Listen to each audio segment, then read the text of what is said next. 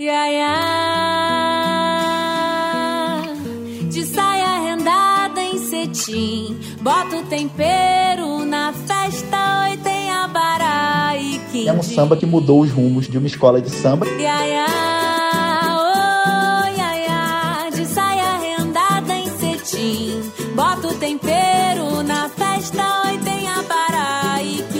Uma coisa assim que até então eu nunca tinha visto. Portela cheia de encantos, acolhe a Bahia em seu canto,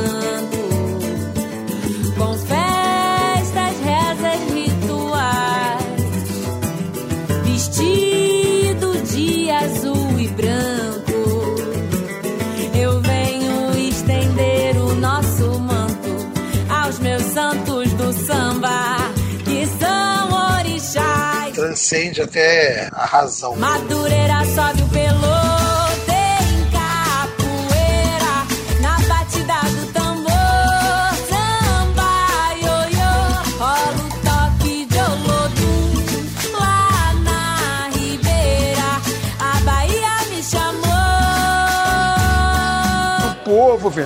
Na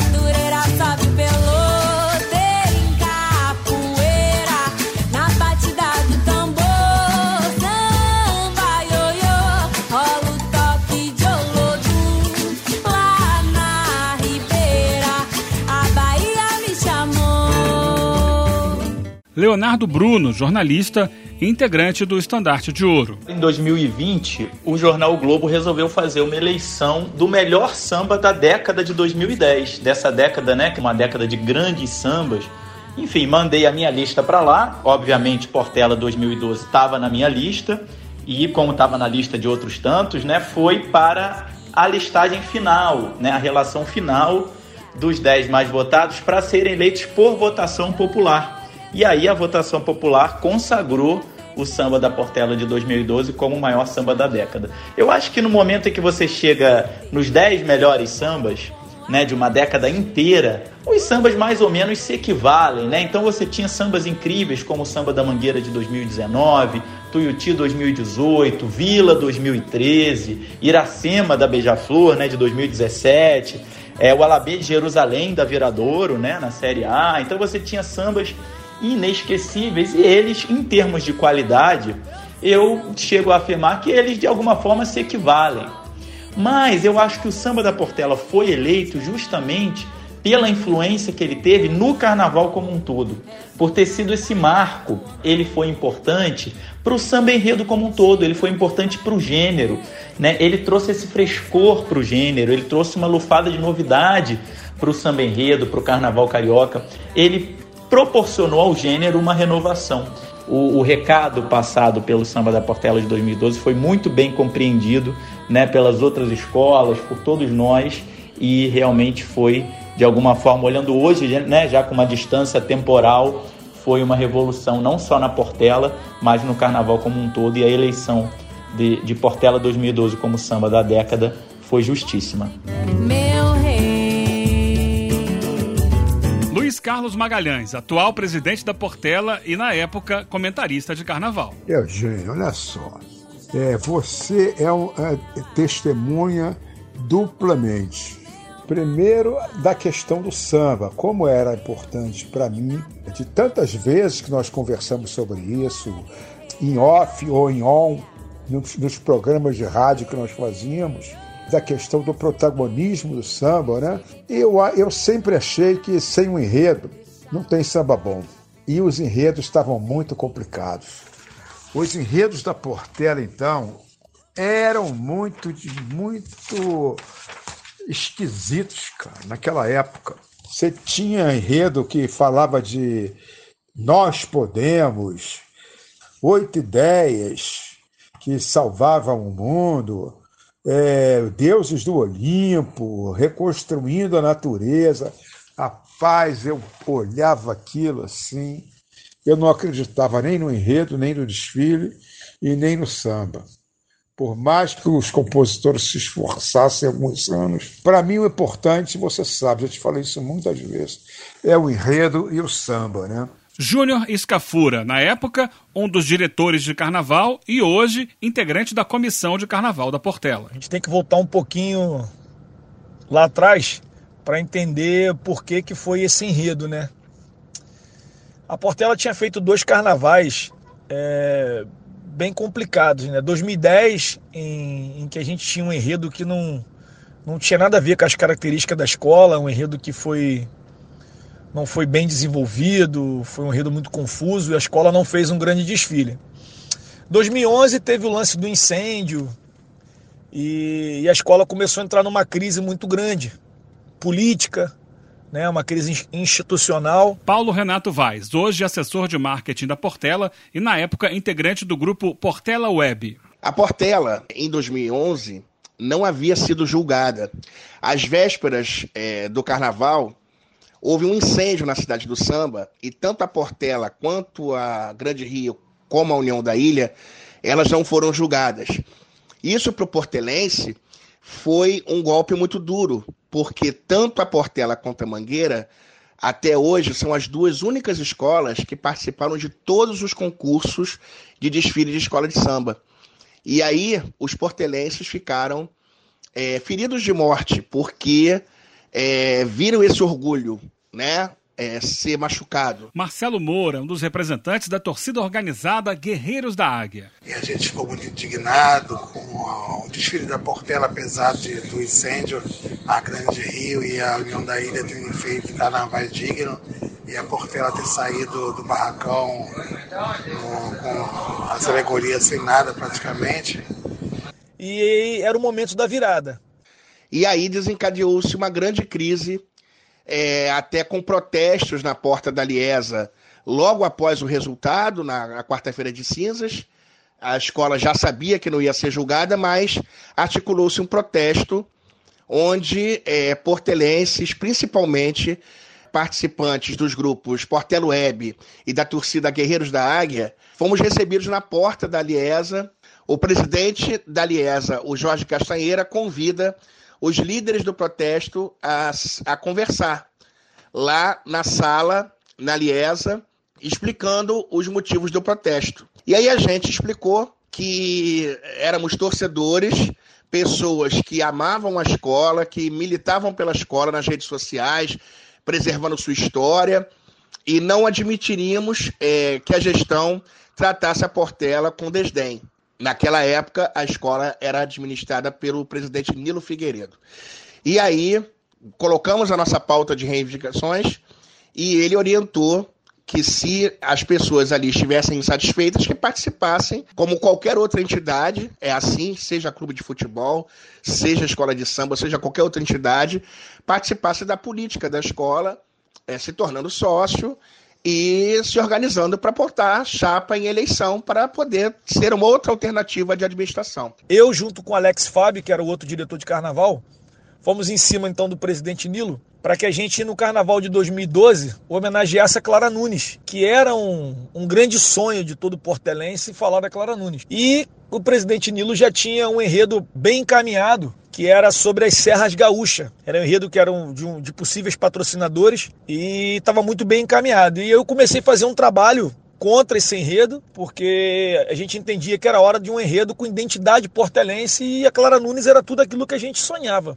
O, o Marcos Falcon, que era uma pessoa que abraçava a, as nossas críticas, entendia e apoiava, ele era é, da, da diretoria do Nilo Figueiredo e convence o presidente a dar espaço a esses jovens que tinham realmente as intenções de que a escola melhorasse. E aí, naquela época, houve algumas questões internas, onde o Marcos Falcon passa a ocupar um cargo de supervisor de carnaval para o carnaval de 2012. Também é importante ressaltar que toda a equipe de carnaval da escola, isso está noticiado na, na imprensa da época, né? Gilcinho, Nilo Sérgio, o casal que na época era Rogério e Lucinha, coreógrafo da comissão de frente, o Márcio Moura, todas as pessoas que participaram da equipe de carnaval de desfile da Portela entregaram seus cargos por causa daquela crise, não concordando com os rumos que a escola estava tomando na, naquele momento e, e, meio que avalizando as críticas, né, que, que ganharam essa repercussão toda na imprensa, as críticas eles achavam justas e se colocaram à disposição, os cargos à disposição e, e saíram da escola. A partir do que o Marcos Falcon assume, todo mundo acaba acreditando na palavra do, do Marcos Falcon que havia, haveria melhoras, é, a questão de pagamento ia ser sanada, que era uma coisa que a administração do Nilo estava deixando a desejar, isso era público. E aí as coisas começaram a se encaixar com mudanças em relação ao próprio carnavalesco. Foi a mudança mais mais visível, onde o carnavalesco passou a ser o Paulo Menezes. E aí o tempo foi passando e ia bater o martelo, não bate, bate, não bate, até que surgiu o Marquinhos de Oswaldo Cruz com, essa, com a ideia de uma proposta do enredo sobre, sobre a Bahia. E aí o Paulo Menezes estava vindo para a escola para ser o carnavalesco. Paulo Menezes, obviamente, preferia também o enredo sobre a Bahia. E a gente conseguiu, de alguma maneira, colocar a Clara Nunes na história. A Clara Nunes narrou na sinopse, ela, era, ela era, foi a grande narradora do enredo, né? É,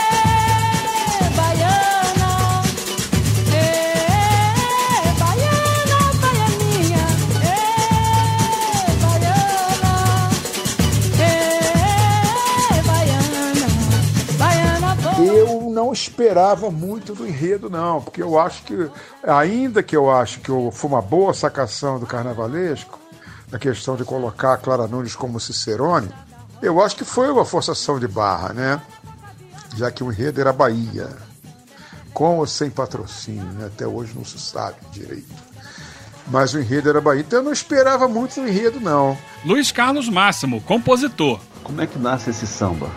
Para mim, ele, ele começa né, na insatisfação de um samba em que eu sou um dos autores, que é o samba de 2011.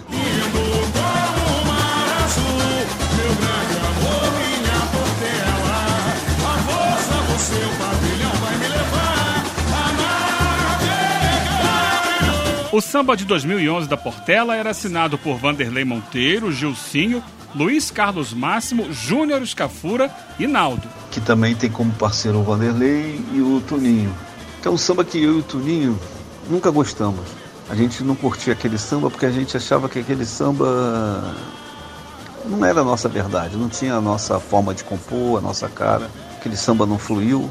É um samba que foi vitorioso, mas que com muita oposição do pessoal, dos frequentadores, dos portelenses que frequentavam as disputas. E a gente, me lembro que eu e Tuninho, a gente ia para os ensaios de comunidade, ensaio de canto, a gente não conseguia ficar 20 minutos, que a gente olhava um para o outro e falava, pô, esse samba é ruim, né, cara? E se você imagina você ser autor de um samba que você não gosta, a insatisfação que é isso, né? Essa insatisfação, na verdade, se juntou a uma coisa que aconteceu comigo, que é que eu fui num debate no Centro Cultural, um seminário sobre carnaval no Centro Cultural Banco do Brasil, em que teve uma mesa sobre samba enredo. Eu me lembro que nessa mesa estava o André Diniz, da- é, compositor da Vila Isabel, e o mestre Monar. E o que me chamou a atenção nesse debate foi o público. A sala estava cheia e o público reclamando, clamando por mudanças na forma de compor o samba enredo. O samba enredo estava muito pasteurizado, tudo muito igual, né? Sempre meio que como uma forma de bolo e tal. As pessoas falavam isso. E, cara, e aí juntou a minha insatisfação com o samba de 2011 com aquele clamor que eu vi ali e isso mexeu muito com a minha cabeça. Eu fui para casa bem mexido e com- também com a certeza de que se eu fizesse, se eu fosse disputar para o Carnaval de 2012, eu ia fazer, eu queria fazer diferente. Liguei para o Tuninho Nascimento e o Tuninho me respondeu dizendo que a gente estava em perfeita sintonia, porque ele também estava pensando a mesma coisa. Que ele queria fazer um samba que não, não tivesse fórmulas, não tivesse manuais, não tivesse requisitos para ganhar. Mas que fosse um samba que a gente fizesse com prazer, do jeito que a gente gosta, né, livre, sem amarras e tal. Vanderlei Monteiro, compositor da Portela. Na apresentação do enredo, onde a, a escola reúne todos os compositores, e a Portela geralmente faz isso lá na Portelinha, né? não faz na, na- sua quadra de ensaio no Portelão. Tem um detalhe ali muito interessante que aquilo acho que foi primordial que nós pescamos quando o Paulinho Menezes explanava o enredo. O Paulinho falou que seria importante a gente fazer algo novo, falei importante a gente ousar, precisava ousar. Nós buscássemos uma coisa nova, alguma coisa diferente. Ele não queria aquela coisa tradicional. Toninho Nascimento, compositor da Portela. Quando nós recebemos a sinopse, eu pensei no seguinte: a, a, a Portela iria visitar a, a Bahia, né? E o fio condutor era, era Clara Nunes. E o povo na rua cantando, é feito uma reza, um ritual. Eu então pensei no seguinte: fazer uma como antes se fazia, um samba em que a melodia representasse em notas musicais o tema. No caso que falasse da Bahia, tinha que ser uma melodia tipo assim, é, um samba de roda, que é uma característica da Bahia. E eu pensei até no samba Bahia de Todos os Deuses, do Salgueiro. Quando eu me encontrei com o, o, o Máximo, nós conversamos sobre isso e ele também concordou com, com o meu pensamento. Ele pensava igual. E até em relação ao próprio samba de referência, que era o Bahia de Todos os Deuses.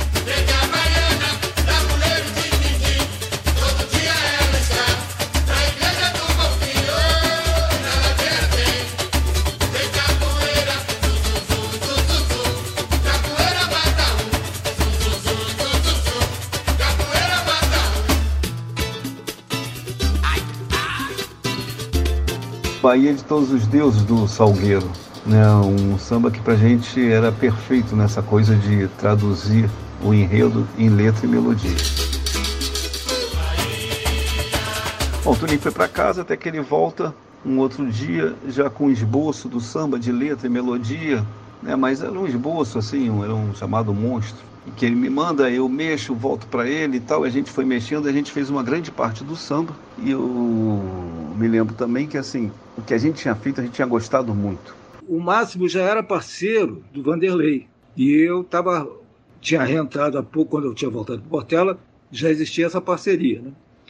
Então, apesar de eu ser mais antigos que, ele, os dois, né? porque eu tinha anteriormente, eu tinha entrei na Portela em 72, 73.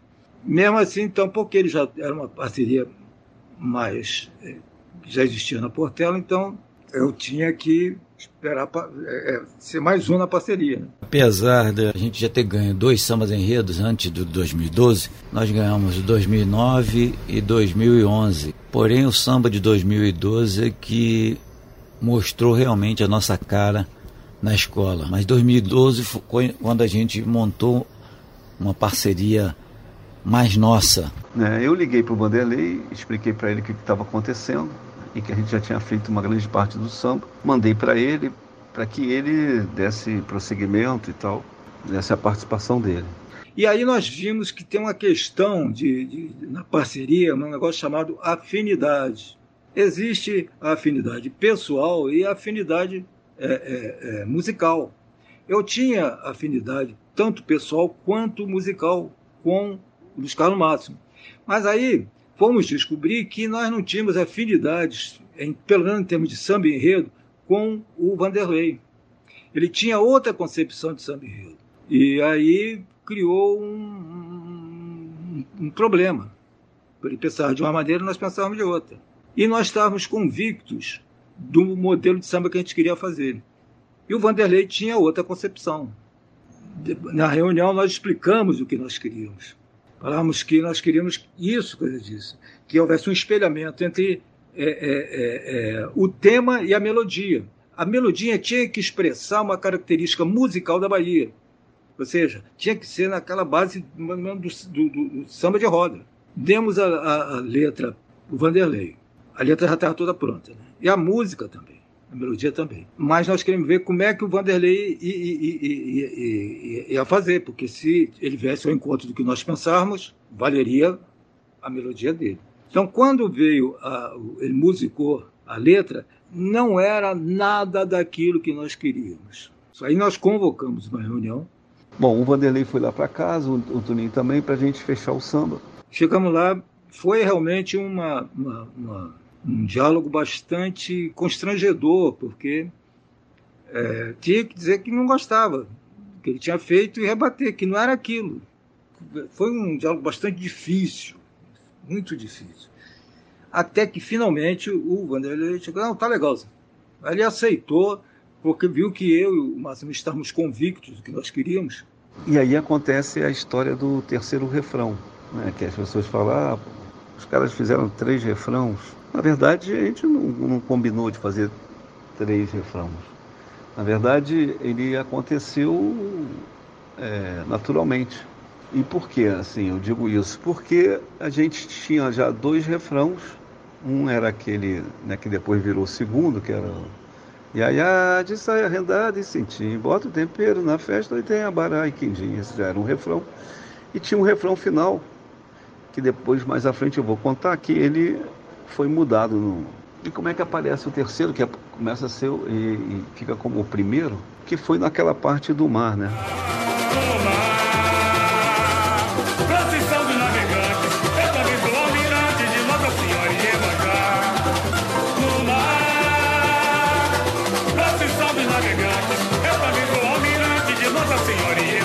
Estávamos fazendo samba e chegamos nessa parte aqui, ó. No mar, procissão dos navegantes, eu também sou almirante de Nossa Senhora Emanjá.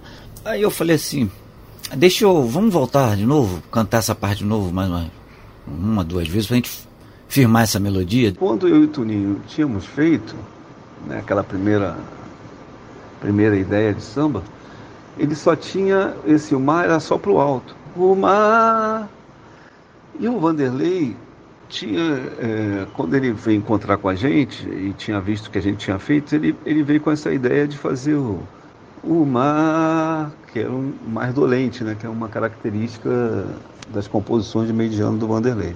A gente achou aquilo bonito e aí nós tivemos a ideia de fazer, colocar as duas formas, o mar dolente e o mar mais agulhado. Nós voltamos, cantamos essa, esse pedacinho, esse trecho, mais umas duas vezes para firmar. Eu gostei dessa, desse refrão, a melodia e tudo. Né? Aí eu falei assim, poxa, que legal se repetisse isso daqui. E aí eu me lembro que eu falei, bom, aí vai virar três refrãos, né? Aí eu acho que o Vanderlei disse, ah, se é para ousar, vamos ousar. Olha, o Paulo não quer que a gente faça algo novo. Que tal a gente colocar esse bis na, na, na melodia? Eu falei, é, a gente fica o três refrão. E foi assim a história do três refrãos. Na verdade não são três refrões, né? Porque isso não tem, isso não tem pegada de refrão, não tem andamento de refrão. Foi um bicho. O Vanderlei, como ele tinha o estilo melódico dele, é uma melodia bonita e, e, e longa, né? cadenciada, ela cairia bem para aquela parte que a gente chama de descanso. Aí nós falamos com ele, o, Vanderlei, música essa letra daqui. A letra já estava pronta. Pediam para ele musicar com aquele estilo melódico que ele tem.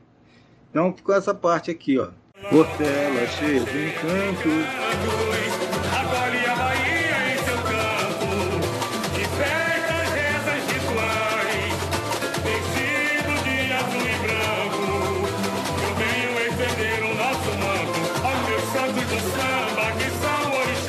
Nós tivemos sempre a preocupação com o refrão. O refrão do meu, por exemplo, é, era terminava com ele. Esse refrão do meio foi criado por mim.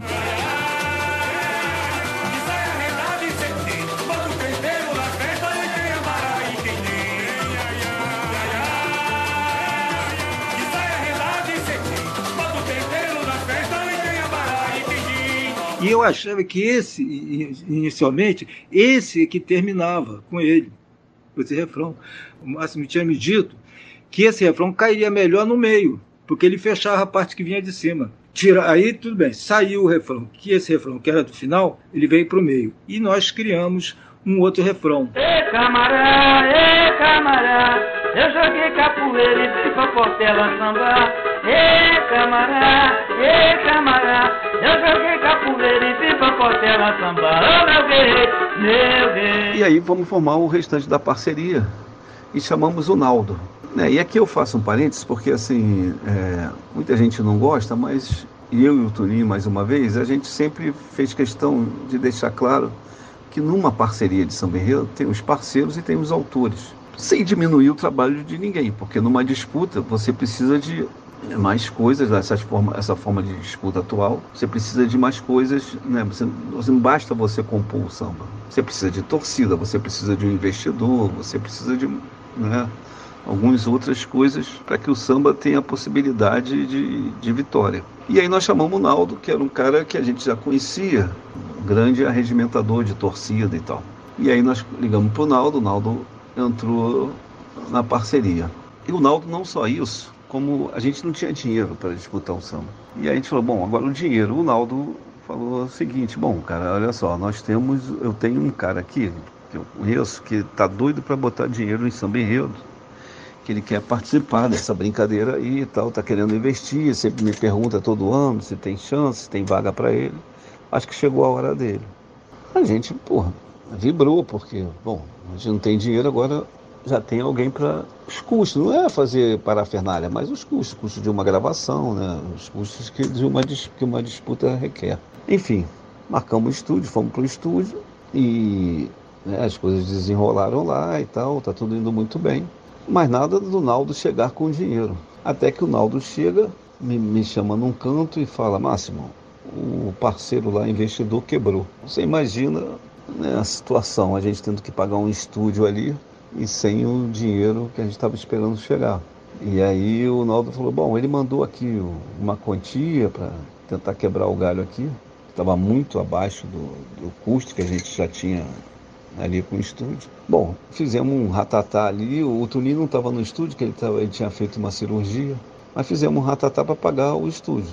E o cantor era o Pichulé, a gente não tinha dinheiro nem para pagar o Pichulé. Eu falei, Pichulé, a gente vai ter que ver aí como é que a gente acerta contigo e tal. E fomos embora, com o samba gravado, e fomos embora. Ê camará, ê camará, eu joguei capoeira e fui pra Portela sambar. Ê camará, ê camará, eu joguei capoeira e fui pra Portela sambar. Ô meu guerreiro, meu guerreiro. E aí vem a história do, do terceiro refrão, que muda e que vai dar, inclusive, o nome ao samba, né? Cara, eu saí lá do estúdio muito inquieto com o refrão final. Eu achava que o refrão final ele não estava à altura do que era o restante do samba. Ele estava muito abaixo. E logo o refrão final, né? E fui para casa, não comentei nada com o Vanderlei, não comentei nada com o Tuninho, fui para casa, dormiu e tal. No dia seguinte eu acordei com aquilo na cabeça, me perturbando. Eu peguei e, fiz o refrão. Essas coisas que a gente não sabe muito bem como acontece, aquele troço veio de primeira. Madureira sobe pelo tem capoeira, a batida do tambor, samba, ioiô.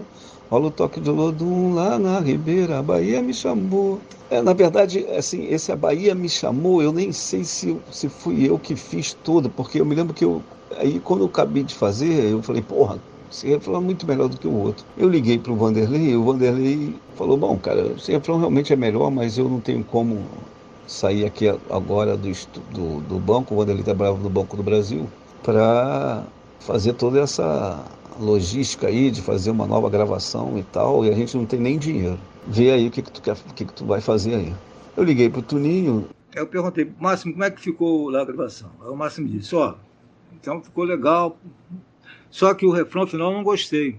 Aí eu imaginei um outro refrão. Ele falou assim, mostrou. Madureira sob o pelo, tem capoeira, na batida do tambor, samba, ioiô. Lararararararararara. A Bahia me chamou. Ele falou assim: tá faltando uma letra daí. Aí eu cheguei, coloquei só a letra. Olha um toque de Olodum lá na Ribeira. A Bahia me chamou.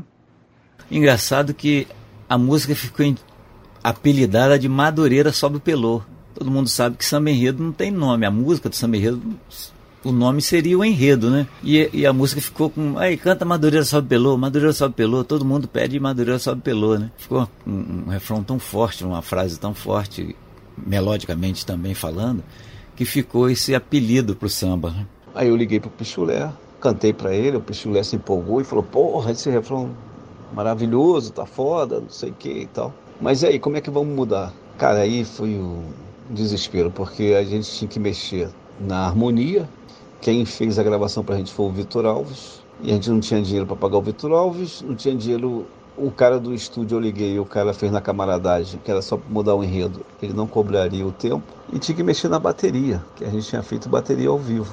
E aí eu o Pichulé entrou em contato com o Vitinho, hoje o mestre Vitinho, né, do, do, Império Serrano. E o Vitinho já tinha um compromisso de uma gravação no dia que a gente queria mudar. Enfim, eu sei que nós conven conseguimos convencer o Vitinho e, e para pagar ele parcelado, né, porque não tinha dinheiro para pagar ele total. Com o Vitor Alves, o Vitor Alves foi muito camarada, eu falei, cara, eu pago o táxi para você ir até lá. E ainda tinha preocupação para ver se encaixar né, a questão harmônica, que o refrão era completamente diferente.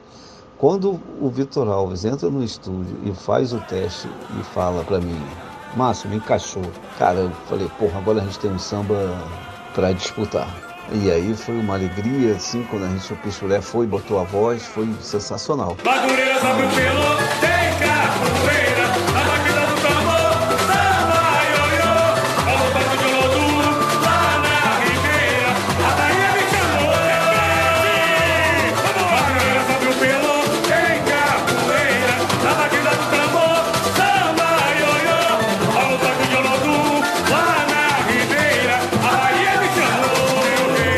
beleza, mas e a disputa?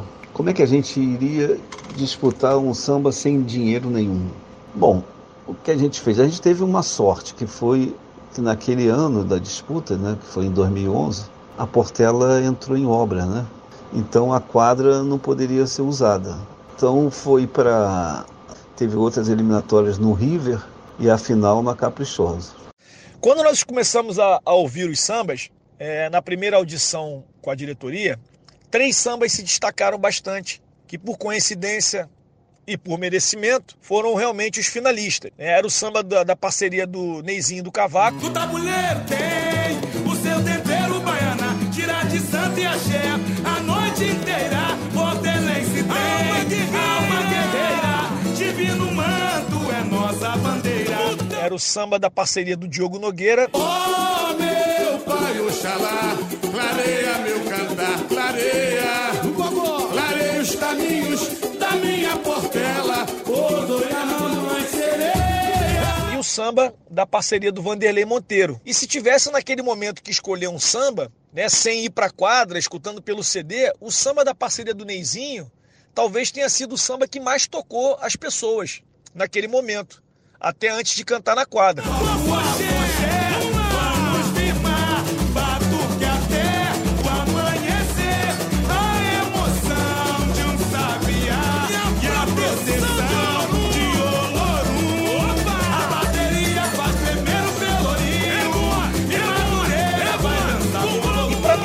minha surpresa, quando eu chego em casa dessa audição, né, porque entregou os sambas, aí o samba começou a vazar na internet, a gente teve uma manifestação muito grande em cima do samba da parceria do Vanderlei Monteiro. Tá certo sim! É muita habilidade, meu povo!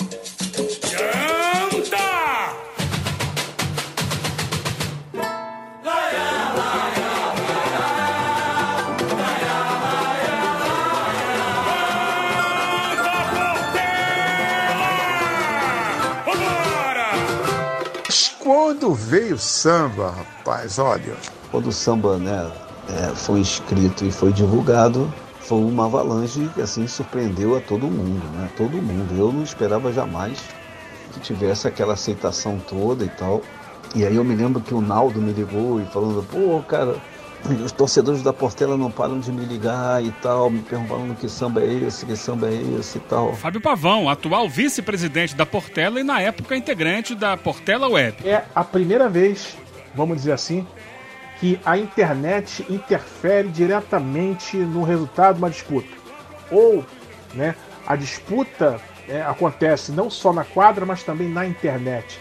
A, a internet ela consegue formar uma opinião que vai interferir diretamente do que aconteceu na, na, na quadra de ensaios. Isso é, é, é relevante porque, é claro, o, o, a disputa de samba, os sambas, enredos concorrentes já estavam disponibilizados na internet há muito tempo, há pelo menos 10 anos. Né? É, desde 2001, se eu não me engano agora, os sambas começaram a ser disponibilizados, o áudio dos sambas começaram a ser disponibilizados na internet, ou seja, 11 anos antes de 2012. Só que em 2012 isso adquire um novo formato porque esse samba, a partir do momento que ele é apresentado na internet, pelos sites especializados, ele explodiu. Né? Ele conquistou uh, todos os portelenses, por ser um samba diferente, por ser um bom samba, pela sua qualidade, pela sua força, pelo seu vigor, né? E ele conquista os portelenses, mas também a imprensa especializada, os formadores de opinião. E isso tem um impacto, pela primeira vez, tem um impacto forte na disputa na quadra. Quando a gente começa a ver aquela onda toda na internet, os olhos começam, né? E os ouvidos, obviamente, começam a. Pô, peraí, vamos ouvir melhor esse samba aqui. E aí eu me lembro que o, o Júnior Escafura falou comigo, pô, tá vendo a repercussão do teu samba? Eu falei, não, você gostou? Ele falou, eu e a torcida do Flamengo. O poder de mobilização desse samba. Porque muitas obras de arte são lindas, né? São bem feitas, são poéticas, muitos sambas têm letras maravilhosas e melodias sensacionais. Mas esse samba, além de tudo isso, quer dizer, além das suas qualidades artísticas, ele traz uma coisa que poucas obras de arte têm, que é o poder de mobilização. Ou seja, a partir da obra, você resolve agir, a obra te leva à ação. Né, a gente confere né, aqui no país, por exemplo, a, a, maior parte das manifestações políticas, né, das mobilizações, das manifestações, não só políticas, mas de diversas ordens, elas têm uma trilha sonora. Né, algumas obras fazem com que as pessoas vão para a rua, algumas obras chamam as pessoas para a ação. E foi interessante observar esse impacto do Madureira sobre o Pelô dentro da Portela. Foi ali, dentro da Portela, a partir do surgimento dessa música, que as pessoas, os portelenses, os integrantes da escola, os componentes, perceberam que era preciso agir. Era preciso agir para tirar a escola de uma fase de imobilismo, de uma fase de maus resultados, de uma fase de, de cabeça baixa, né? de uma fase de tristeza, de colocações ruins na disputa e de certo desgosto com a forma como a escola estava sendo gerida. Então, esse samba teve o poder de mobilização e é interessante observar porque a gente já viu muitas escolas renascerem, né? Mas muitas escolas, por exemplo, já renasceram quando um grande carnavalesco chegou, né, e trouxe um visual impressionante, ou com uma grande apresentação de uma comissão de frente, né? A gente já teve várias viradas nas histórias de escolas de samba a partir de determinados aspectos do desfile. E é interessante observar como na Portela, né, uma escola com a tradição e com a história que a Portela tem, ser um samba enredo o, o fator de mobilização da escola poder de um samba ter comovido tanta gente, da gente se unir assim, lúdico até, né? De reacender aquela, aquela paixão, aquele amor, né? Que transcende até a razão. E quando a gente chegou no primeiro dia de apresentação do samba, a gente já tinha uma torcida espontânea, que era aquelas organizações que existiam na Portela de Torcedores, o Portela Web, o Guerreiros da Águia, Portela Amor, todo mundo era o nosso samba e todo mundo caiu dentro da quadra, né, espontaneamente, em defesa então, do, do samba.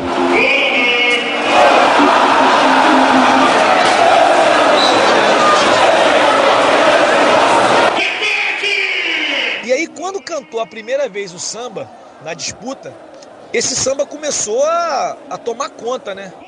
Não só é, dos componentes da escola, como torcedores, os segmentos e também as pessoas das outras escolas começaram a ir lá para escutar o samba, dizendo que a Portela tinha um samba que poderia vir ser antológico.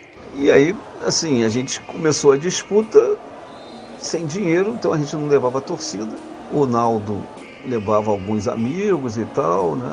O palco a gente fazia um ratatá e foi assim. E foi indo e o samba ganhando gente na quadra e tal. Então esse samba permitiu uma grande união de portelenses que saíram da internet, muitos já, já iam para a quadra, mas enfim, já, já, já, participavam da atividade da quadra, já se conheciam inclusive, mas eles se reuniram ali para cantar esse samba. E foi uma torcida espontânea, não foi uma torcida comprada que veio de ônibus, que você paga a cerveja, o cara vai lá torcer pro teu samba, não, era de portelenses mesmo, que fizeram por conta própria uma camisa, né, Madureira sobe o pelô, que era o refrão principal, e essas pessoas se reuniram, foram para as quadras do, do, do Rio, foram, foi para a quadra, foi para a quadra do Rio, para a quadra Capixosa de Pilares cantar esse samba. E isso foi muito importante porque uniu as, os portelenses da internet, cooptou pessoas que não participavam diretamente da internet, mas que estavam na quadra e torcendo para esse samba. Mas o samba do Diogo Nogueira continuava cumprindo seu papel muito bem, porque era um bom samba, e o samba da parceria do Neizinho também tinha seus adeptos. Eu me lembro que tinha um grande adversário que era um samba que era muito falado também, que era um samba assinado pelo Neizinho do Cavaco.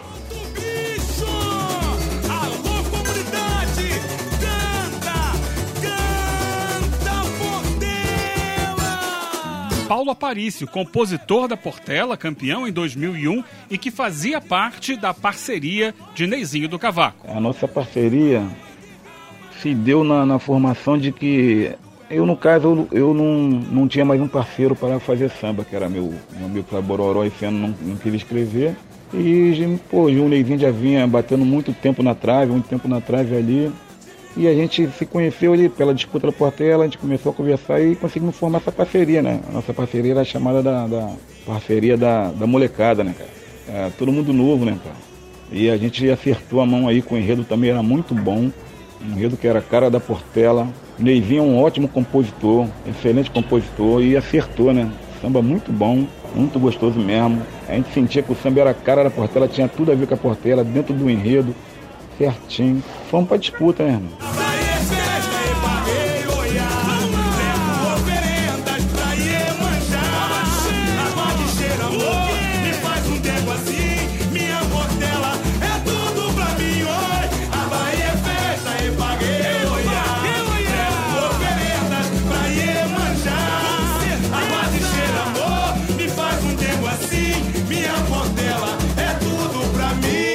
Os bastidores foi muito acirrado, porque tinha excelentes obras na, na, na Portela, uma aula de compositora muito boa. E a gente era a molecada, né? parceria nova, foi um garoto novo, que vinha ali na, na Portela querendo ganhar, sempre fazendo um bom samba, mas não, não chegava, né? Ou chegava na final e perdia. No caso, a parceria do Neizinho, no caso onde eu incorporei.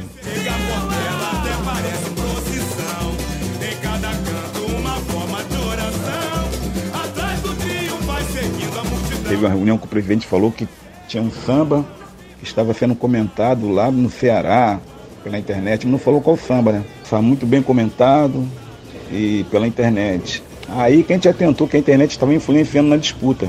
E também tinha o surgimento da surgimento das torcidas organizadas da Portela. As torcidas organizavam, tomava partido por um samba e acabava fazendo a tendência, né? Mas mesmo assim nosso samba era muito bom, muito bom mesmo que os segmento da escola todo, baiana, bateria e outros segmentos da, da Portela gostavam muito do samba. Mas a transformação que a internet deu ao samba da parceria do Vanderlei Monteiro, do Luiz Carlos Máximo, né, do Turim Nascimento, foi um foi uma, uma coisa assim que até então acho que ninguém tinha visto, né? Porque começou a criar uma um, uns seguidores, o samba começou a criar seguidores de todas as escolas e começou a criar seguidores no, no Brasil, não foi no, no, no, só aqui no Rio de Janeiro, né? E aí o samba, cada apresentação, ele juntava mais gente. Houve uma grande organização de apoio para esse samba. Na fase mais aguda da disputa, ficou muito claro que haveria uma polarização entre o samba que a internet queria, né? As pessoas meio que taxavam isso, né? Mas não era só a internet que queria. Muitas pessoas da própria escola, de dentro da escola, e principalmente, praticamente toda a torcida da escola, de todas as partes do Brasil, queria que esse samba da parceria de Vanderlei Monteiro, Luiz Carlos Máximo, Toninho Nascimento e Naldo fosse para a Avenida. E aí, o outro samba de grande qualidade também do Neizinho do Cavaco, era a segunda força, mas eram os dois sambas que disputariam essa, essa final com mais chances de vitória. E o presidente, o presidente na época, que era o, Nilo Figueiredo, ele era muito comedido, né? O Nilo era sempre muito comedido em tudo. E em relação aos sambas, ele não falava muito. E, e a gente também, até porque a disputa estava rolando. Então, Eugênio, a gente também tinha essa certeza que era o samba que o presidente queria, que era o samba da escola, de toda a diretoria. E a gente levou isso com a gente, porque a gente sondou muito de bastidores. Os bastidores diziam muito, pô, vocês estão muito bem, vocês estão bem, vocês estão bem, vocês vão ganhar. É o melhor samba, a cara da Portela. Ninguém falava do outro samba. Aí, poxa, isso encheu a gente de, de, de, de empolgação, de má vontade de ganhar. A gente, pô, reforçou o palco e fomos para dentro. Mas o nosso samba, assim, ganhou a Portela, né? Começamos a ver os segmentos da escola, como harmonia, bateria, né?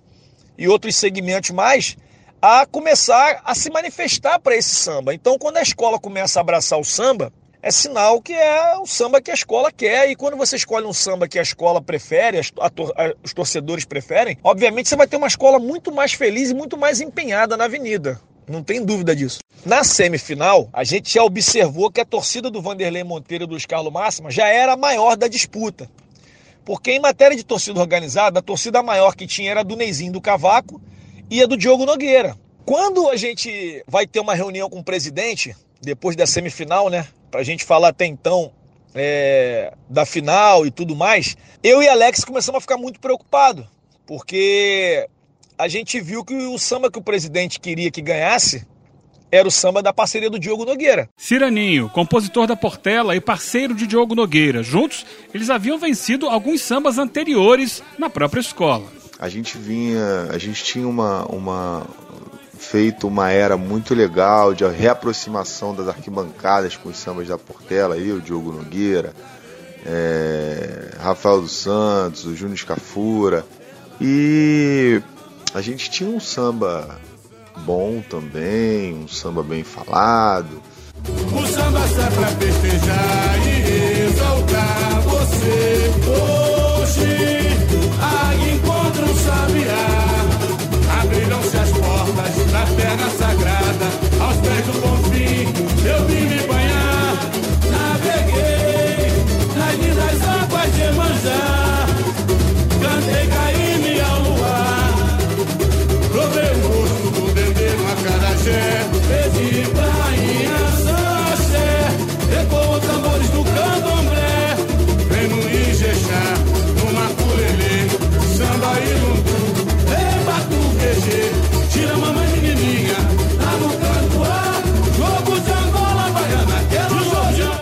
compositor ele, ele tem a intuição, sabe, durante a disputa. A gente já tem uma vivência, eu tenho uma vivência aí de, de mais de 20 anos de samba de enredo. E assim, a percepção que eu tinha naquela na, que durante aquela disputa é de que eles venceriam a disputa. Eu não, não achava que a gente venceria, não. E aquilo deixou a gente completamente perturbado, porque a gente sabia que a escola queria um samba e o presidente estava querendo outro samba.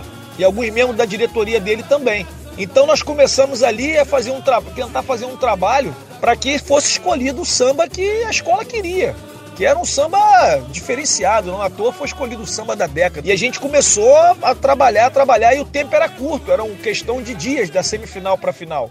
Na semana é, da escolha do samba da Portela, naquele outubro de 2011, houve uma reunião onde o, o presidente Nilo Figueiredo convidou os líderes dos torcedores da internet, que era assim que ele se referia a gente, né? Então, a, através da secretária dele, ele fez uma convocação para que a gente fosse conversar com ele, para ouvir opinião é, sobre qual samba deveria ganhar. Isso aconteceu, se não me engano, na própria quarta-feira, dois dias antes da final. E ele queria ouvir também a nossa, a nossa opinião. Na verdade, ele já tinha feito outras reuniões anterior mesmo à questão da disputa de samba, porque ele entendeu que naquele momento, onde estava realmente muito latente, é, muito exposta a administração que ele fazia por falhas naquele momento, era um momento de crise para ele, ele procurou se aproximar, aconselhado internamente, a ouvir pelo menos o que aquelas pessoas queriam, né? O que ele poderia é, mudar aquele rumo é, de insatisfação daqueles torcedores. Então ele sempre recebeu bem, conversando, é, ouvindo, falando, e a gente sempre nunca se negou a conversar com ele, porque é, isso faz parte de qualquer é, estratégia política, onde você tem uma entidade que você torce, que você quer o bem dela, esse diálogo pra, com quem está no poder é salutar. Naquele momento, a gente de verdade acreditava que ele poderia dar novos rumos à Portela, até porque é, algumas mudanças já eram sentidas com a própria contratação do Paulo Menezes, que era um carnavalesco que estava despontando como um dos bons nomes do carnaval. E a partir desses, dessas reuniões, a gente foi dando a opinião, e nessa a gente cravou que esse samba deveria ser o samba da Portela. Curiosamente, que é uma coisa assim muito difícil de acontecer em qualquer diretoria, né? Ele, sem falar que daria é, a vitória para o samba, que era da nossa preferência, mas ele é, conduziu toda a conversa nesse sentido. Tanto que eu, o Marcelo Moura o Vinícius Rangel, dois integrantes do Guerreiros da Águia, que participávamos daquela reunião, a gente teve certeza, a gente se entreolhou e falou: o samba tá dado. Então a gente saiu com essa certeza, embora não tenha ouvido com essas palavras do presidente, mas deu muito a entender que era isso que ia acontecer dois dias depois na quadra da Caprichosos. É, a gente levou isso aí até final. Acredito eu que esse samba foi escolhido, o outro samba no caso, no dia da final mesmo. Que teve uma, teve uma semana que antecedeu a final, foi na quarta-feira, a, a diretoria optou para tirar as dúvidas, né? Porque tinha essa indecisão aí e colocou todos os segmentos da Portela, todo mundo para ensaiar na rua. E botou disputa de samba lá, os três sambas. Pô, eu, o nosso samba foi avassalador. A gente deu um sacode, todo o segmento ali cantando, harmonia, bateria, passista, as alas, todo mundo cantando. Pô, e a gente foi para a final na, na, na Capixó de Pilares com a certeza que a gente iria ganhar. Por causa de, disso aí, desse. O que a gente estava vendo, estava tava claro, né? Que o nosso samba era melhor e a gente ia ganhar.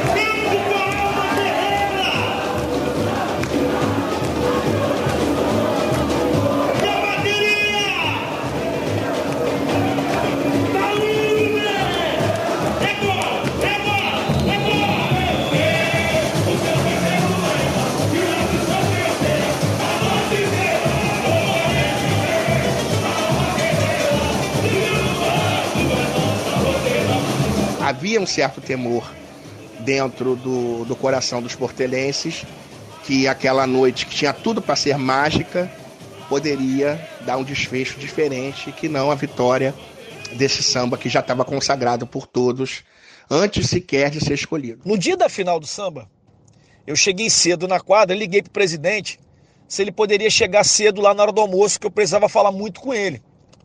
E aí ele falou: "Não, então me espera que eu vou almoçar contigo". Falei: "Beleza". Aí eu pensei, falei, bom, eu vou levar ele para almoçar e e vai ser vai ser o dia que a gente vai convencer ele, não vai ter jeito. Aí eu cheguei na quadra de manhã e as torcidas lá enfeitando a quadra, caprichosos, tudo mais, aquele clima ali, né, de apreensão, porque começam a, as pessoas a, a, pensar, a, a especular, falar, pô, será que esse samba realmente não vai ganhar? Pô, será que vai ganhar outro samba? Bom, eu fui, Deu meio-dia, o presidente nada de chegar. Deu uma hora, nada de chegar. Quando foi duas horas, eu falei, presidente, estou com fome, cadê o senhor? Ele falou, estou chegando aí. Quando ele chega, ele chama, ele chega com algumas pessoas e chama outras, pô, vamos ali almoçar. Onde é bom da gente almoçar aqui? Eu falei, pô, vamos no shopping aqui, que é pertinho. Tem uma churrascaria boa lá, tem um restaurante bom, vamos almoçar lá. Mas aí eu chamei ele particular, falei, presidente, eu queria falar com o senhor particular porque é muito importante. Aí ele falou, não pode ninguém? Eu falei, não, só nós dois ele foi almoçar comigo. Quando a gente chega no restaurante, antes de almoçar, ele fala: O que que tá vendo? O que que houve? Aconteceu alguma coisa? Eu falei: Presidente, não aconteceu, mas vai acontecer. Ele: Mas o que que vai acontecer? Eu falei: Se o samba da parceria do Vanderlei Monteiro não ganhar, a gente vai ter um grande problema. Ele: Mas por quê? Eu falei: Porque a escola, o, a imprensa é, os segmentos, torcedores, todo mundo quer o samba, presidente. O samba é um samba diferenciado. Aí, aí, o que, que eu faço? Eu abro a internet para ele. Quando eu abro a internet para ele e mostro para ele como tá a comoção com esse samba, ele arregala, um, arregala os olhos e fala, mas tá assim? Eu falei, tá assim, presidente. Por tudo isso, presidente, e por todo momento que a escola passa, Pô, vai ser muito bom se esse samba ganhar. A gente vai entrar confiante na avenida, tem tudo para fazer um grande carnaval. Aí falei, falei, falei, aí ele foi relaxando. A gente almoçou, pedimos sobremesa. Quando a gente volta para Caprichosos de Pilares, ele chega para mim e fala: Mas eu tô preocupado. Eu falei: Mas com o que, presidente? Já conversamos sobre isso. Ele fala: Mas as pessoas que estão no, no, são jurados, É, tem algumas ali que querem o, o outro samba e tal. Eu falei, presidente, é, o senhor precisa passar para as pessoas que tem que ganhar o samba que é melhor para Portela. Não é a opinião de cada um que vai valer. Tem que ser a opinião que seja o melhor para a escola. E o melhor para a escola é esse. Enfim, chega a hora das apresentações. A quadra Caprichosa de Pilares não cabia mais ninguém. Né? Uma fila enorme do lado de fora, teve que fechar a porta, as pessoas reclamando. E a gente faz o sorteio. É, eu e Alex comandamos o sorteio, torcendo para que o samba do Vanderlei Monteiro fosse o último. E aí, para dar mais drama, eles vão tirar a bola número um. Primeiro samba a cantar é o samba do Vanderlei Monteiro, do, do, da parceira do Vanderlei do Luiz Carlos Máximo. E aconteceu uma coisa inusitada, porque é, já se comentava que a gente ia perder e ia ganhar um outro samba, né? Ó, não adianta, não, não, deu para virar, os caras vão ganhar, os caras vão ganhar. Você sabe como é que é a disputa de samba, né? A gente, quando vai perder, a gente sabe, quando vai ganhar, não tem certeza. Né? Vamos começar a apresentação. Nosso pessoal de palco subiu ao palco, o cantor subiu ao palco, a pichulé, é, nós compositores subimos ao palco. Quando começa a passar o som ali para né, aquelas afinações, a verificação de, de, de microfone, acabou a luz. Acabou a luz na escola, na quadra. E aí a torcida lá embaixo, no salão, começou a cantar o samba, cantar com força, não parava de cantar, não parava de cantar cantando direto e a luz apagada, a luz apagada. Demorou, acho que uns 30, 40 minutos, mais ou menos. A, a quadra toda cantando. E o que eu vi lá foi uma experiência única. Foi um espetáculo que eu nunca vi nessa, nessa minha vida de carnaval. Eu nunca vi aquilo. E aí aquela adrenalina toda, pô, faltou luz aqui, ali, ali tem luz, aonde foi? Foi só na quadra, foi na rua, ficou aquela confusão danada. Nesse momento a comitiva da Liesa estava chegando na, na, quadra da, da Caprichosa também, para prestigiar a final. Pô, e tudo ali no mesmo, mesmo tempo acontecendo. Na verdade, depois a gente soube que apagou a luz do bairro. Mas aquela paranoia de compositor, a gente achou que aquilo era armação de alguém para algum samba e tal, sempre essas coisas. Eu lembro que a gente fazia, inventou, até eu acho que foi o Brian, a gente fazia uma coreografia que a gente ia tudo, a gente recuava na quadra, né? Empurrava todo mundo para trás e daqui a pouco saía pulando todo mundo quando dava no refrão, né? do samba, Madureira sobe o pelô. Aí a gente vinha como se fosse subir no pelô, entendeu? Pulando e se sacudindo. E era uma avalanche. A, a, a escola toda ia indo para trás, quando chegava o refrão Madureira o pelô, a, a escola toda andava. E todo mundo ia assim na direção do palco, como se estivesse subindo o pelô realmente. E a torcida cantando, cantando, cantando. E aí eu tô lá em cima no palco, né? Sem ter o que fazer. O presidente Nilo Figueiredo vem no meu ouvido e fala assim: Ô garoto, vai lá embaixo e manda tua torcida parar de cantar. Quando ele falou isso, eu falei: Ah, ganhei o samba. O presidente não vai estar preocupado com o samba que vai perder, né? Ele não ia se preocupar com o samba que ele não ia dar a vitória. Então eu falei, ganhei, mas eu falei para ele, presidente, como é que eu vou lá embaixo calar a boca de todo mundo? A quadra ficou lotada de, de torcedores voluntários e algumas torcidinhas que a gente levou. Não tinha como descer no escuro e falar, gente, para de cantar, não tinha como. E aí foi assim, a luz voltou, a gente se apresentou, depois os outros dois sambas se apresentaram. E aí o samba do Neizinho, quando entra, já entra meio que sem fôlego, né? porque já estava meio que decidido ali, no, é, é, era inimaginável que aquele samba não sairia vencedor. Acredito eu que esse samba foi escolhido, o outro samba no caso, no dia da final mesmo. A gente na, na final, também lá na, na quadra da Caprichosa, fizemos uma excelente apresentação, bastante gente na quadra, os camarotes, todo, diretoria, todo mundo cantando samba, aplaudindo samba e o resultado foi uma grande surpresa, né? Pra gente. Quando termina a apresentação dos sambas, alguns compositores começaram a ficar chateados e dizendo que, que foi armação para faltar luz. Somente naquele momento do samba do, da parceria do, do Vanderlei. E na verdade não houve nada disso. Só que foi aquela uma coincidência feliz para aquele momento da luz faltar justamente naquela hora coisas dos deuses do samba, do carnaval. Eu cheguei muito calmo naquela final e lembro que todo mundo estava me perguntando, e aí? Aí eu falei, gente, fica calmo, que vai dar tudo certo, mas as pessoas só ficaram realmente calmas quando o resultado foi dado, por volta de 5 horas da manhã.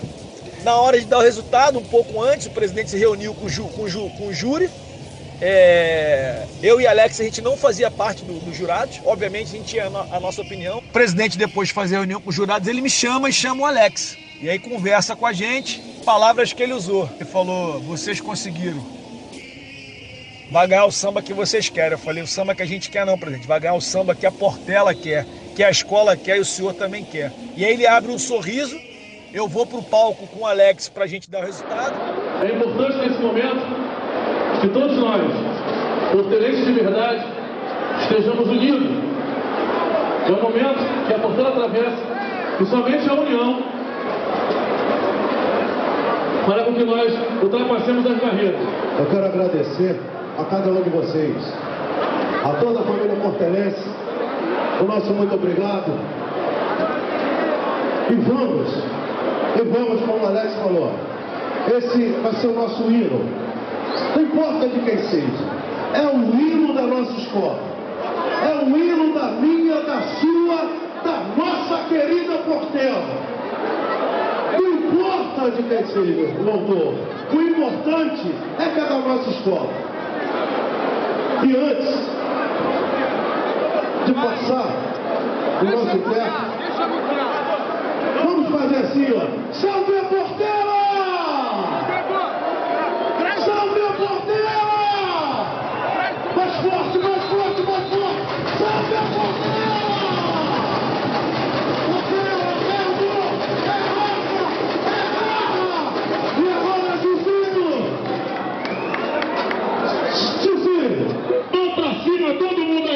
Cima, vamos pra cima, vamos pra cima,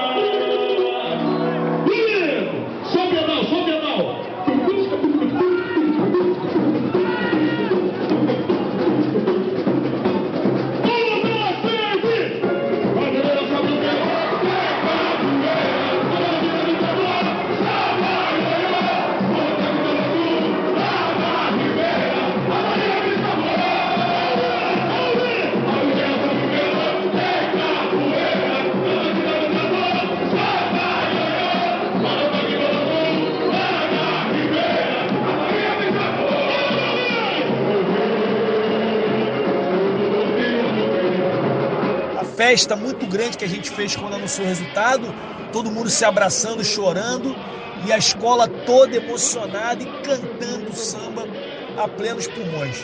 E aquela noite mágica termina da melhor forma possível, com a quadra inteira da Caprichosos, cantando em coro até a rua, e todo aquele entorno do viaduto de Pilares, cantou num- numa só voz aquele antológico samba enredo. Eu sei que eu saí dali de Pilares era 8 e meia, 9 horas da manhã. Foi uma experiência única porque é um maior exemplo de que o povo venceu.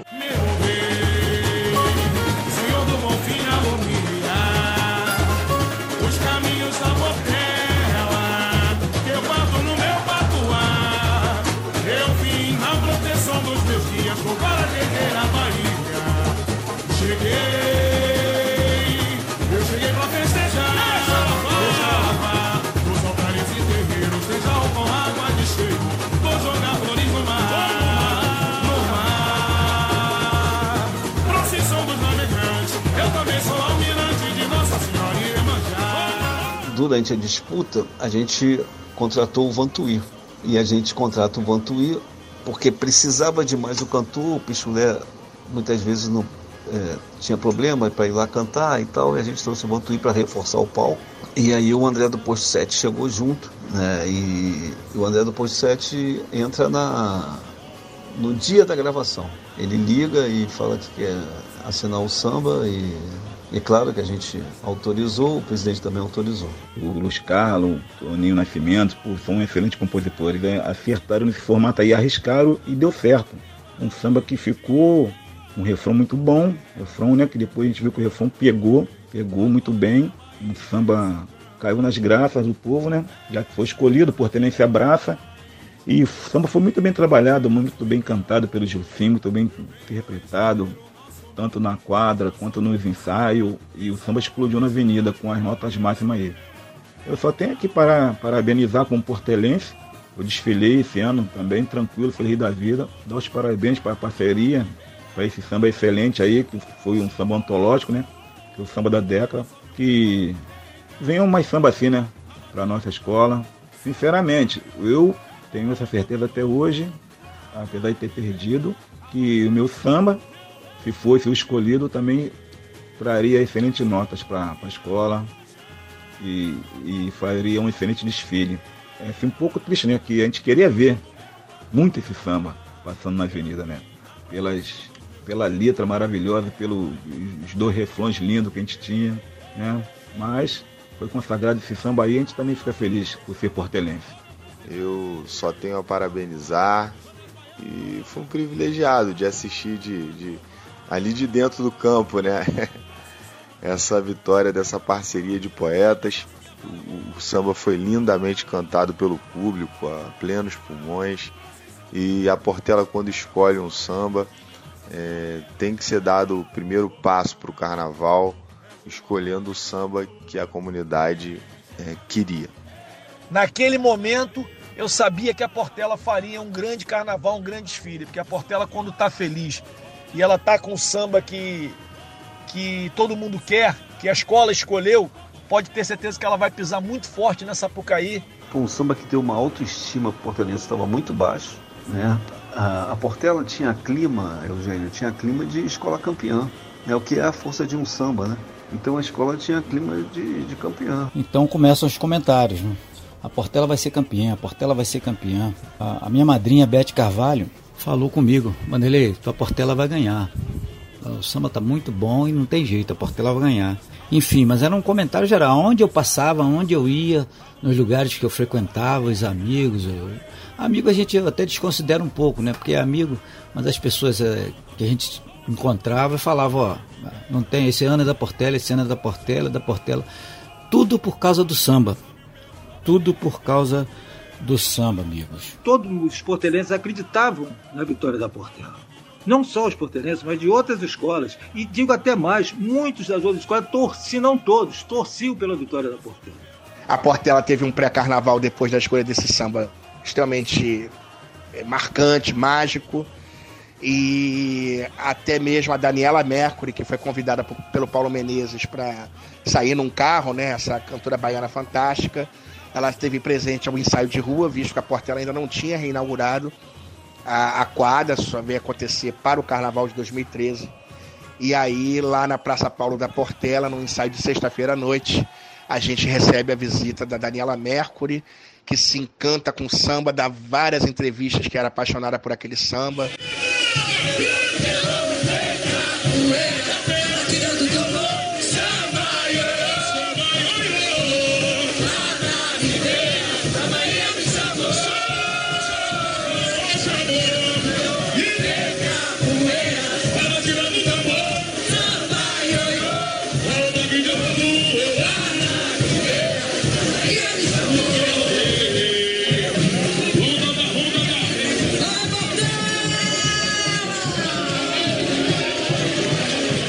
Lembro que eu fui com. Nós estávamos todos animados. Eu e o Márcio. Nós fomos no barracão. E quando lá em cima nós olhamos para baixo assim e vimos. Porque na frente, os primeiros carros eram lindos. Né? Tinha um da, da, senhora, é, da Igreja do Bonfim, depois tinha um carro da Nossa Senhora Emanjá. Mas lá para trás nós vimos uns carros que não tinham nada a ver, parecia é, é, é, carro de, de, de escola de, da, da Intendente Magalhães. Aí deu aquele banho de água fria. A gente teve até que ajudar a terminar no barracão. A gente estava com problema, como eu disse, com a administração da escola. Aí nós tínhamos aí a Guerreiros, né, que é a torcida, tínhamos também o portal da Portela Web. Então, mas naquele momento houve uma trégua por causa do samba. O samba promoveu uma união de todos, né, dos, das diferenças, dos pensamentos.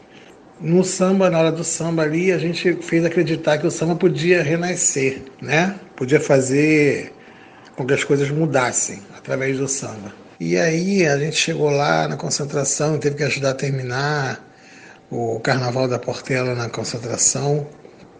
Eu nem ia para a torcida, mas eu falei assim, não, o pessoal me ligou, vem, vem, eu fui. É, fui assistir lá no Setor 3. Naquela época a gente podia ainda levar faixa, essas coisas todas.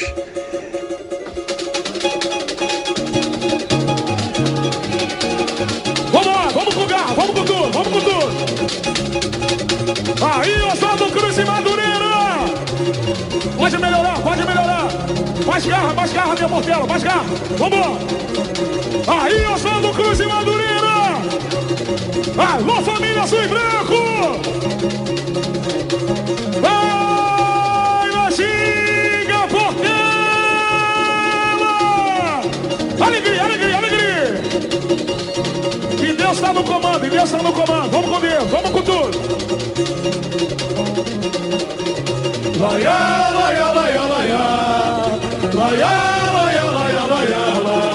Eu venho estender o nosso manto aos meus santos do samba, que são orixás. Madureira sobe o pelo, tem capoeira, na batida do tambor, samba, ioiô, rola o toque de olodum, lá na ribeira, a Bahia me chamou.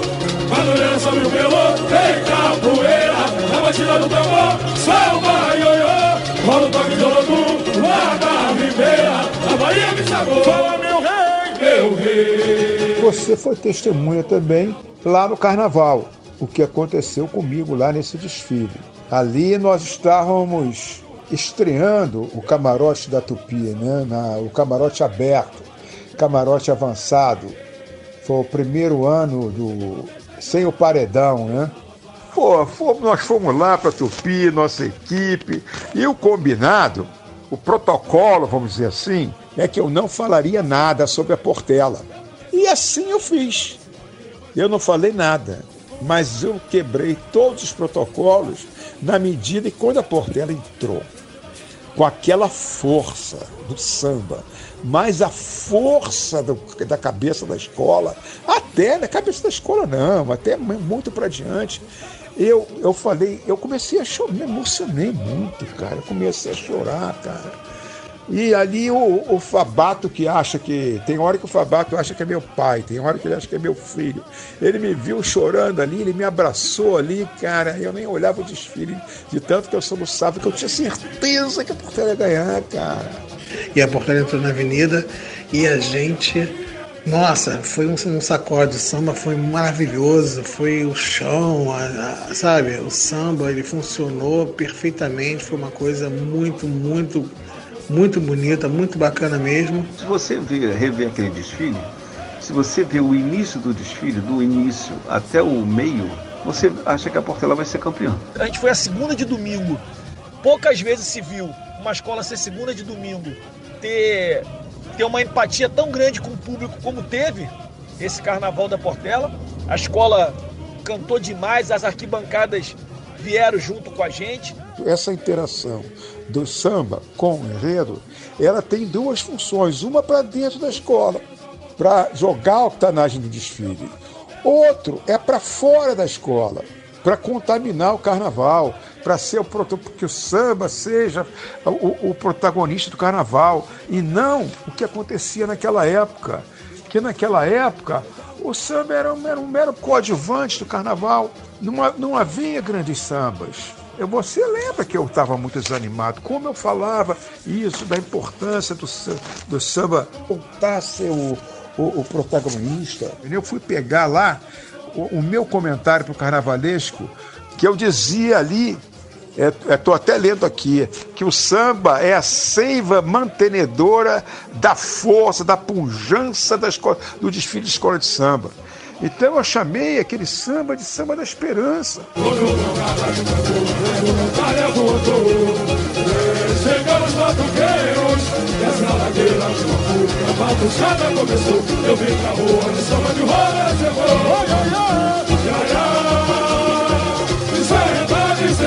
Quando pegamos na festa,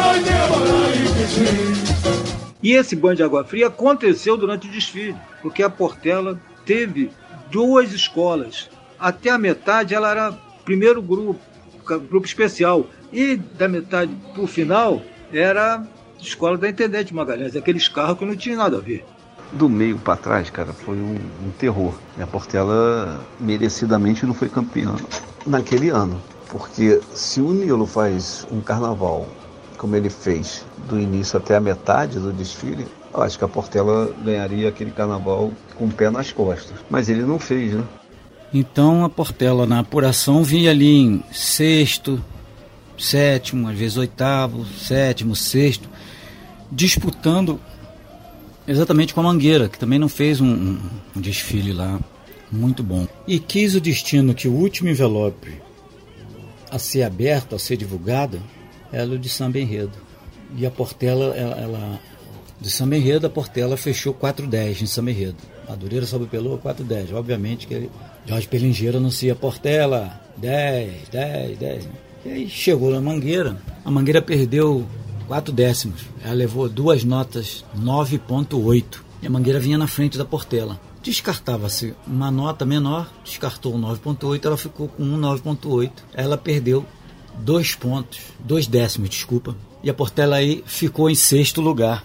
Ficando em sexto lugar, Portela ganhou a última vaga para voltar para o desfile das campeãs. Mais uma vitória do samba. Madureira sobe o pelô. A crítica especializada premia muito a Portela. A Portela ganha muitos prêmios esse ano por conta do samba. O samba levou a escola a fazer um grande desfile, um grande carnaval. Ele ganhou todos os prêmios destinados a, a melhor samba do carnaval. Tamborim de Ouro, da Rádio Tupi, Estandarte de Ouro, Jornal Globo, o SRZD, que na época é, tinha o site, a parte carnavalesco, né? Nós ganhamos, Sambanet, ganhamos todos. O Plumas e Paetês e o, o, e o Sambanet, diamantes de, de, do carnaval, né? Pessoas independentes que organizaram e, e deram esse prêmio. O Plumas e Paetês, até 2012, ele não premiava o samba enredo. Ele resolveu premiar o samba enredo por causa do Madureira Sobe Pelô. Ele achou um samba tão bonito, tão bonito, que ele instituiu na premiação um troféu para o melhor samba enredo. Então, a partir dali, a gente criou a premiação de samba enredo para o pessoal do Plumas e Paetês. Agora, eu não consigo falar daquele, daquele, daquele samba sem que saia da minha cabeça o Carnaval de 2013 também. E não é só isso o carnaval de 2012 e 2013 da Vila, porque foram aqueles dois carnavais com os dois sambas que elevaram o samba novamente à, condição de protagonista do carnaval. E olha, os dois da Portela de 12 e 13 foram disputas fantásticas. Isso é muito marcante, né? Eu, eu não lembro de ter paralelo assim na história é, de, de um samba que tenha tido esse poder de mobilização tão cedo, né, a ponto de depois conseguir transformar uma escola, né? Quer dizer, gerou frutos mais de um ano depois, né? Mas a sementinha foi plantada ali já nas eliminatórias. Olha que fantástico. E isso foi em 2012. No ano seguinte, né, no 2012, com a disputa acontecendo em 2011, né? dois anos depois, vamos dizer assim, 2013, que né, começa o movimento da, da, da Chapa Portela Verdade para assumir a escola. E essa Chapa Portela Verdade, ela é, consegue reunir é, vários grupos de portelenses, né? Que vai é, ter o objetivo comum de fazer uma mudança significativa na direção da Portela naquele momento. E esse samba acabou sendo muito importante porque foi esse samba que permitiu um grande embrião né, dessa chapa Portela Verdade, porque aqueles grupos que se reuniram porque achavam que esse samba era o melhor, reunido na internet, e passaram a agir diretamente na quadra para que a sua vontade fosse determinante, ou seja, eu acho que esse samba é melhor e vou lutar por ele, essas mesmas pessoas, dois anos depois, se uniram na chapa Portela Verdade. Né? Eu acho que a Portela precisa de mudança e agora vou, vou lutar aqui por, por isso. Vou lutar para isso. Esse movimento, dois anos depois, é, coloca uma chapa na eleição da Portela e sagra-se vencedor por três votos de diferença. E esse grupo até hoje administra a escola. A Portela vinha de um oitavo lugar no ranking da Liesa no Carnaval 2013 e hoje, oito anos depois, oito carnavais depois, a Portela está na vice-liderança do ranking da Liesa, sendo que em 2019 ela chegou a atingir a liderança. Então foi uma subida vertiginosa, não só de posições de desfile, como de qualidade, e novamente se sagrando campeã após 32 anos de jejum. Uma alegria imensa, né, cara? Porque assim, era o samba da nossa verdade, era o samba da nossa cara. E é um samba que abriu também a. Né, abriu as janelas para que viessem outros sambas, tirou as amarras do samba enredo. E aí você viu sambas de várias maneiras e tal, de várias formas de compor. Eu acho que ele teve essa importância. É um samba que a gente pode dizer que mudou os rumos de uma escola de samba e talvez não tenha título mais importante que esse. Né? Por isso, viva a Madureira Sobe o Pelô, viva os compositores e viva a Portela. Que beleza, hein? Madureira subiu o pelô direitinho, né, Eugênio? Madureira subiu o pelô.